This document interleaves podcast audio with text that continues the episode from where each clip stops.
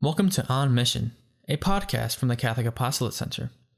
This is a recast of the episode Advent, where our hosts, Father Frank, Kate, and Chris, are joined by special guest Jonathan Sitko, who is the Assistant Director of Programs.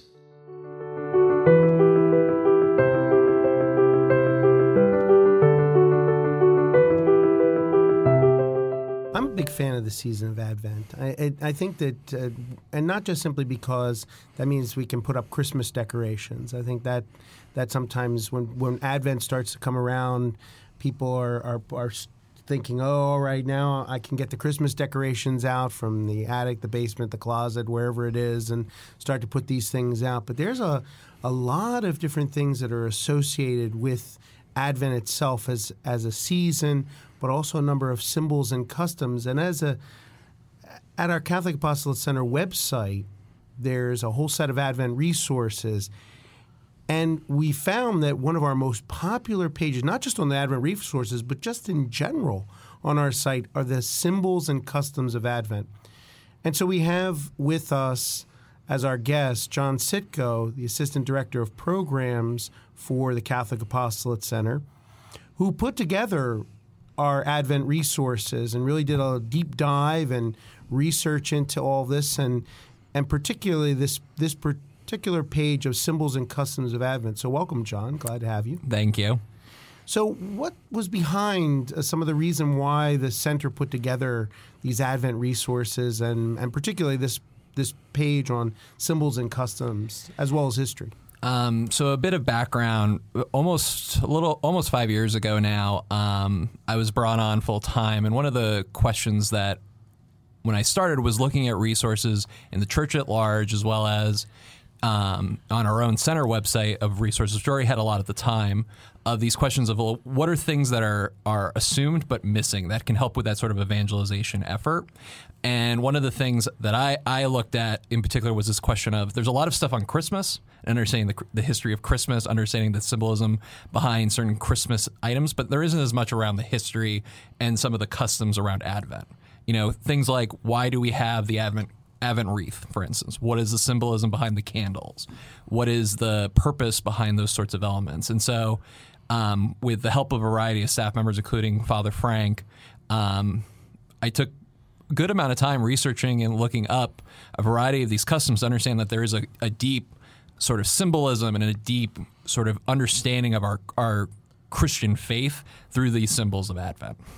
Kate, do you uh, do the Advent wreath in your home? Is that something that, that, that, you've taken on as a custom in your in your family? Yeah, definitely. We actually have a parish day uh, where we do a lot of these different Advent activities, and one one of the things that they have is making your own Advent wreath as a family, and they have a bunch of different um, actual live like garlands and evergreens and the the different berries, and you you put them all together, and the kids get involved, and and that's made the Advent wreath even more special for us because we're making it anew each year as a family. So, what is all that about? Some of those things, you know, Kate mentioned a few of those things: the evergreens, the candles. What's mm-hmm. What's all that about, John? So, I mean, with the wreath itself, it's evergreen, which is an older tradition, medieval in, in terms of its history, um, but the green is to symbolize everli- everlasting life. Um, a big thing with Advent, with a lot of the symbols, with a lot of the customs, is this duality between um, the preparation or the commemoration of Christ's birth, you know, that of, you know, 2000 years ago, but also that preparation for the for the upcoming end times.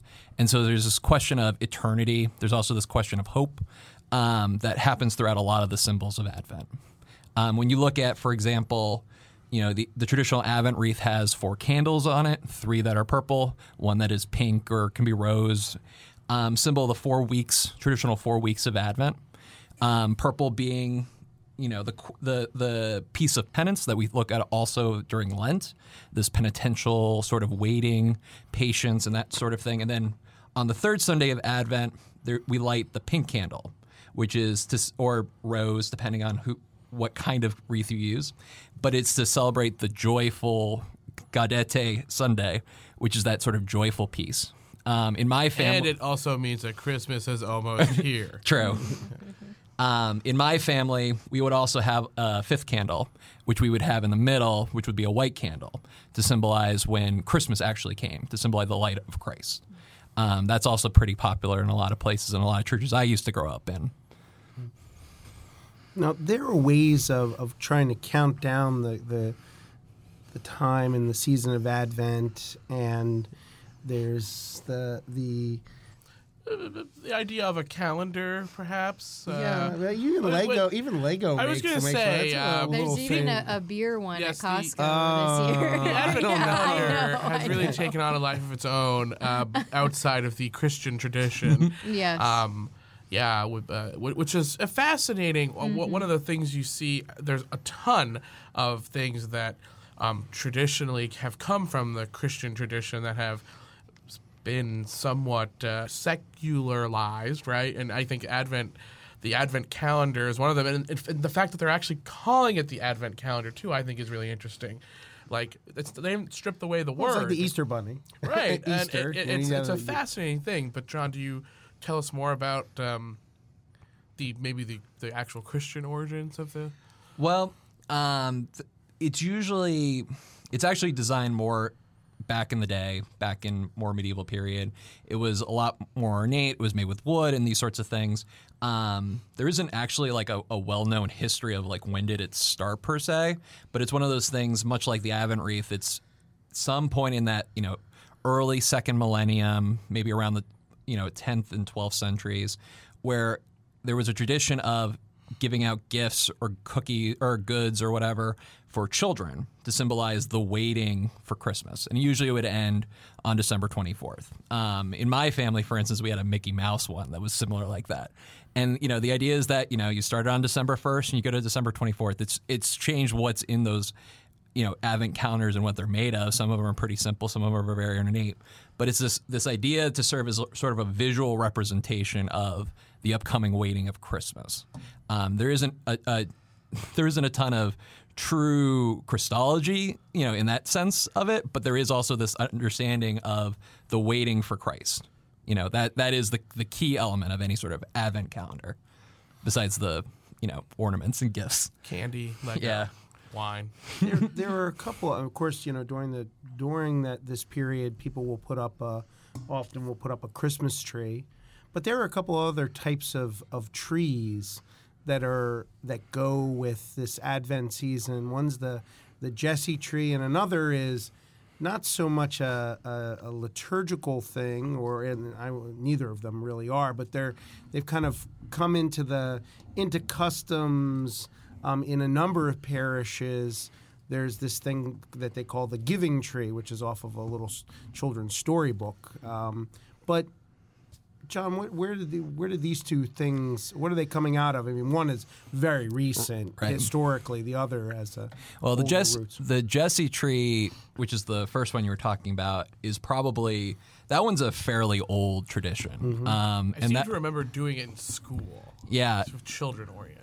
uh, it's not even so much children oriented. It's just one of our of any of the stuff we talk about besides maybe the Advent wreath. This is probably one of the oldest traditions we do, and it, it really is based its roots in Matthew chapter one. Um, the genealogy of Jesus. I love reading. that. That's fun. The faster you can read yeah. it without tripping over the names, the All better. the names. Yeah, and so a Jesse tree is is it can be very ornate. It can be made of paper. You know, it could be a literal tree, but it's this this tracing of the roots basically between Abraham and Jesus, and it, it uses all of the names basically that fall through that genealogy, and you know they use different symbols and different ornaments and different sort of ideas. I think, like for instance, David is David with a crown, Noah with a boat.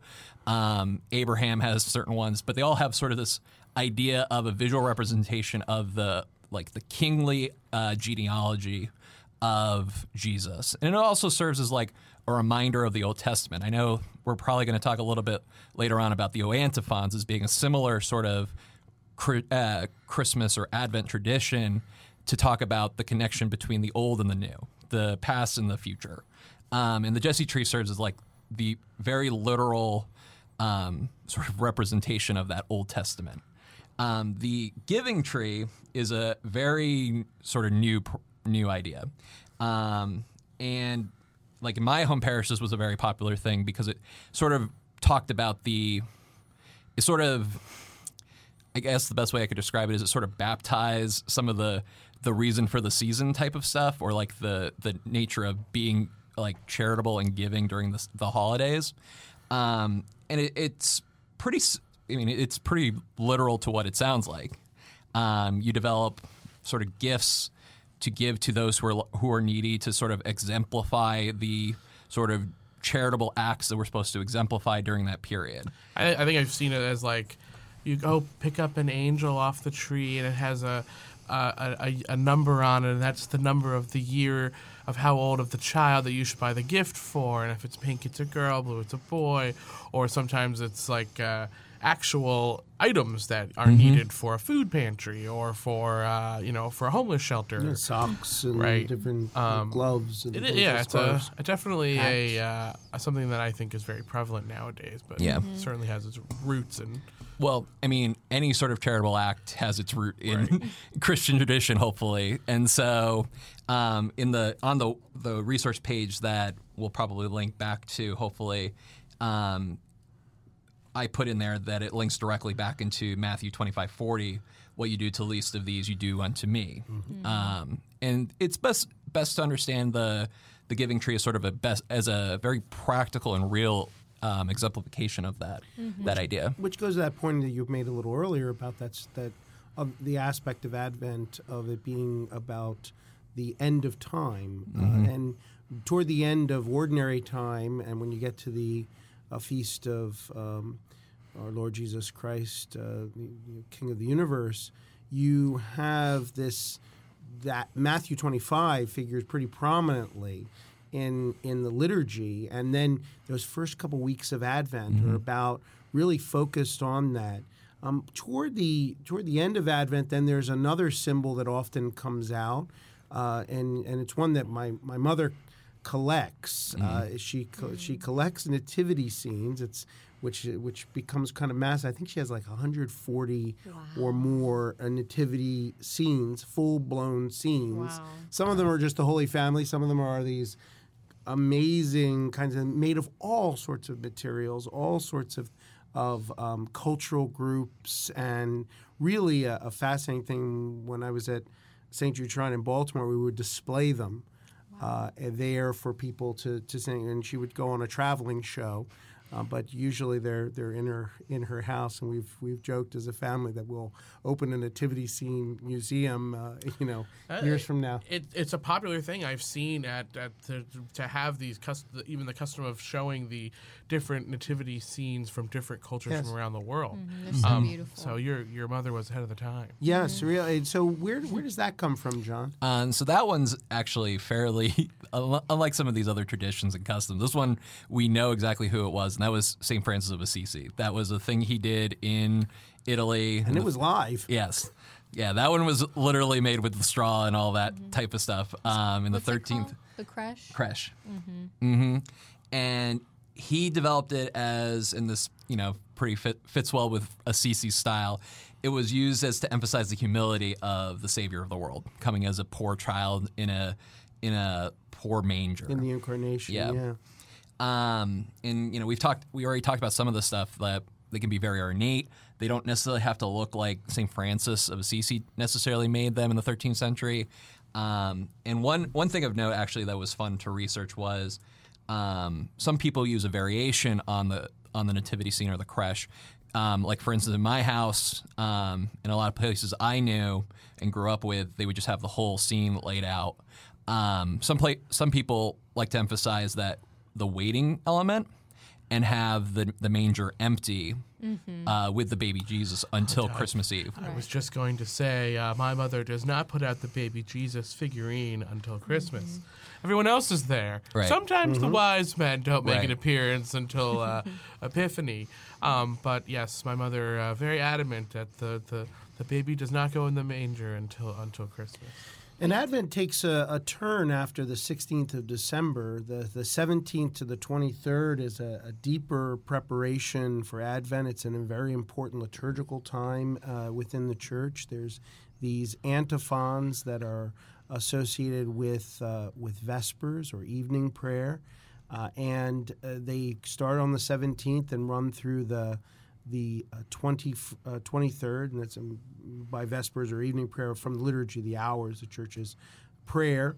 Um, so that you have O Sapientia, meaning O wisdom, or O Adonai, O Lord or ruler, O Radix, O root of Jesse, O Clavis, O key of David, O Oriens, O radiant dawn, uh, Rex Gentium, O king of the nations, and O Emmanuel, God with us, O God with us. And that, that the, those all have um, scriptural connections to scripture in the, in the prophet uh, Isaiah, but this this period really is uh, uh, a, a, deep portion of, of Advent uh, liturgically that prepares us to go into into that uh, the celebration of of Christmas, most especially. So the, the the first coming that you were mentioning. Um, when we when we look at this, John, in, in terms of all this this preparation, um, what would you say would be one of the, the, the key things that we should take away in terms of of how Advent of we can celebrate Advent? I mean, this is just me speaking from you know my life and experience. I grew up in a town that very much pri- er, prided itself on its Christmas uh, elements. It was Christmas City, USA. Yeah, What's, Bethle- what's, what's, Bethlehem. Oh yes. Yes, Um, yes. Some, some people would have their Christmas card sent Yep. from there. so- Yep. Um, and s- Really? Yep. Oh, Yeah. Yeah, that's it was a thing. That's a great idea. Yeah, because it'll say Bethlehem, Christmas City, USA, right on the stamp. It's Learn very something new every day on this podcast. Yeah. um, I think I think a big piece and a big takeaway is understanding that a lot of our symbols and a lot of the things we take for granted. I mean, we didn't talk about, for instance, the Christmas tree or the ornaments or any like. We talked about the nativity and all these sorts of things. To understand it, that the Advent season is a twofold season. Um, that it is both a preparation of the past, an acknowledgement of the past, in the sense that Christ had come and you know died for us eventually, but had been born as a child. The fulfillment of the Old Testament, you know, in the old antiphons, they specifically are that piece of fulfilling the prophet Isaiah's um, statements of who the Messiah would be, um, as well as you know this. The, I think the most important thing is to recognize the other element of, of um, Advent is not only just the commemoration of the past, but acknowledging that Christ will be coming again. That's like a, a key piece of a lot of the symbolism and a lot of the the cultural elements of Advent is to understand that there is that Christ will come again. And as Catholics, that is a very important thing that these weeks of Advent are supposed to serve and remind us of. That it's a, a waiting for us not only of the of the Christ to have come and acknowledge the past, but that Christ will come again in the end times um, not in a like a very apocalyptic way, but in a very hopeful way in that same sense. We actually got a nativity scene for uh, as a wedding gift, and that was actually one of our favorite wedding gifts. It was just so, so thoughtful and something that, as a newly married couple, we would have never like thought to purchase or, or request. I also it's- I also got one too. I think that's yeah. a lovely idea. And we actually got married in the Advent season, which isn't very typical, in, on December 19th. And so for our honeymoon, we were still in Advent and we went to Rome. And each church there has their own creche Oh, the Presepe, yes. incredible and so we would go from like church to church and just look at all of these different um, iterations of you know of of the baby jesus being born as you said earlier in these r- incredibly humble conditions.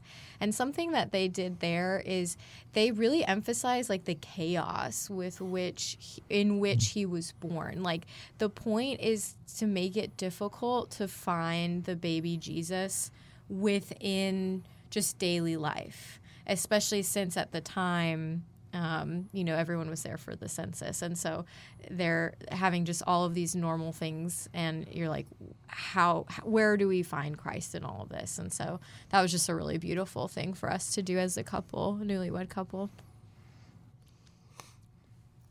I was just looking up more information about the Christmas stamp. That's, but um, that, that actually brings up a really interesting topic that just kind of thought of was Advent being this time of preparation and, and often sending those Christmas cards too. I think the Advent is a time for is a good time for us as Catholics to uh, engage in conversation about our faith.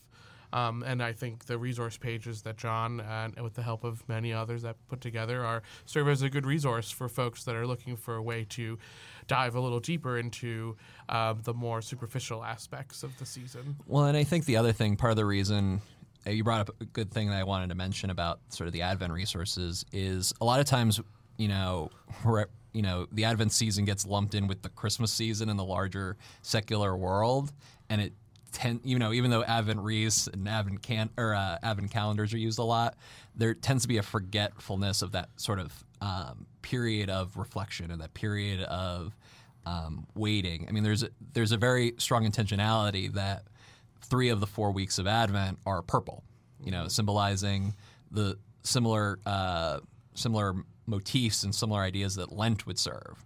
Um, and I think a big important thing that I realized and you know a lot of the staff had realized over the years with the Advent resources it serves as a good reminder to take a break and understand that this is a period of reflection and a period of prayer. Um, you know, the O Antiphon serve is a very tangible way of doing that, but the entire season should serve as sort of that prayer and reflection of, um, especially because in, as we as Catholics acknowledge Advent as the beginning of a new year. It's not, you know, it's not the, it's not the end of the year as Christmas would fall on the calendar. Yeah, it's the beginning of a liturgical year. Um, and so acknowledging that as, well, here are the new beginnings and here's what I need to reflect on, I think is an important thing as well. Well, thank you, John, for, for being with us to, to talk about uh, the symbols and customs of Advent and some background on Advent. I think it's uh, been a wonderful conversation. Really gives us something to prepare ourselves for Adventus, the coming. Mm-hmm. And so, as we uh, bring this podcast to a close, Chris will tell us how you can find us. You can uh, certainly find us online on our website at CatholicApostolatecenter.org. Follow us on uh, social media on Facebook, Twitter, Instagram. We'll be sharing um, lots of great posts and content during the Advent season, uh, into the Christmas season, and then, of course, well into ordinary time uh, throughout the year, of course. Um, be sure to share this podcast with your friends and uh, your family, especially if maybe uh, a cousin is a little curious about what something may be. You can you can just send them this podcast. Um, and of course, be sure to leave us a five star review or uh, a like on your podcatcher of choice. And may the charity of Christ urge us on.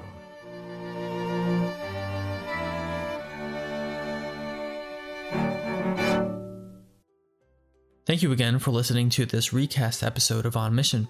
Please be sure to like, review, and subscribe wherever you find your podcasts, or visit us online at CatholicApostolatecenter.org. Thank you.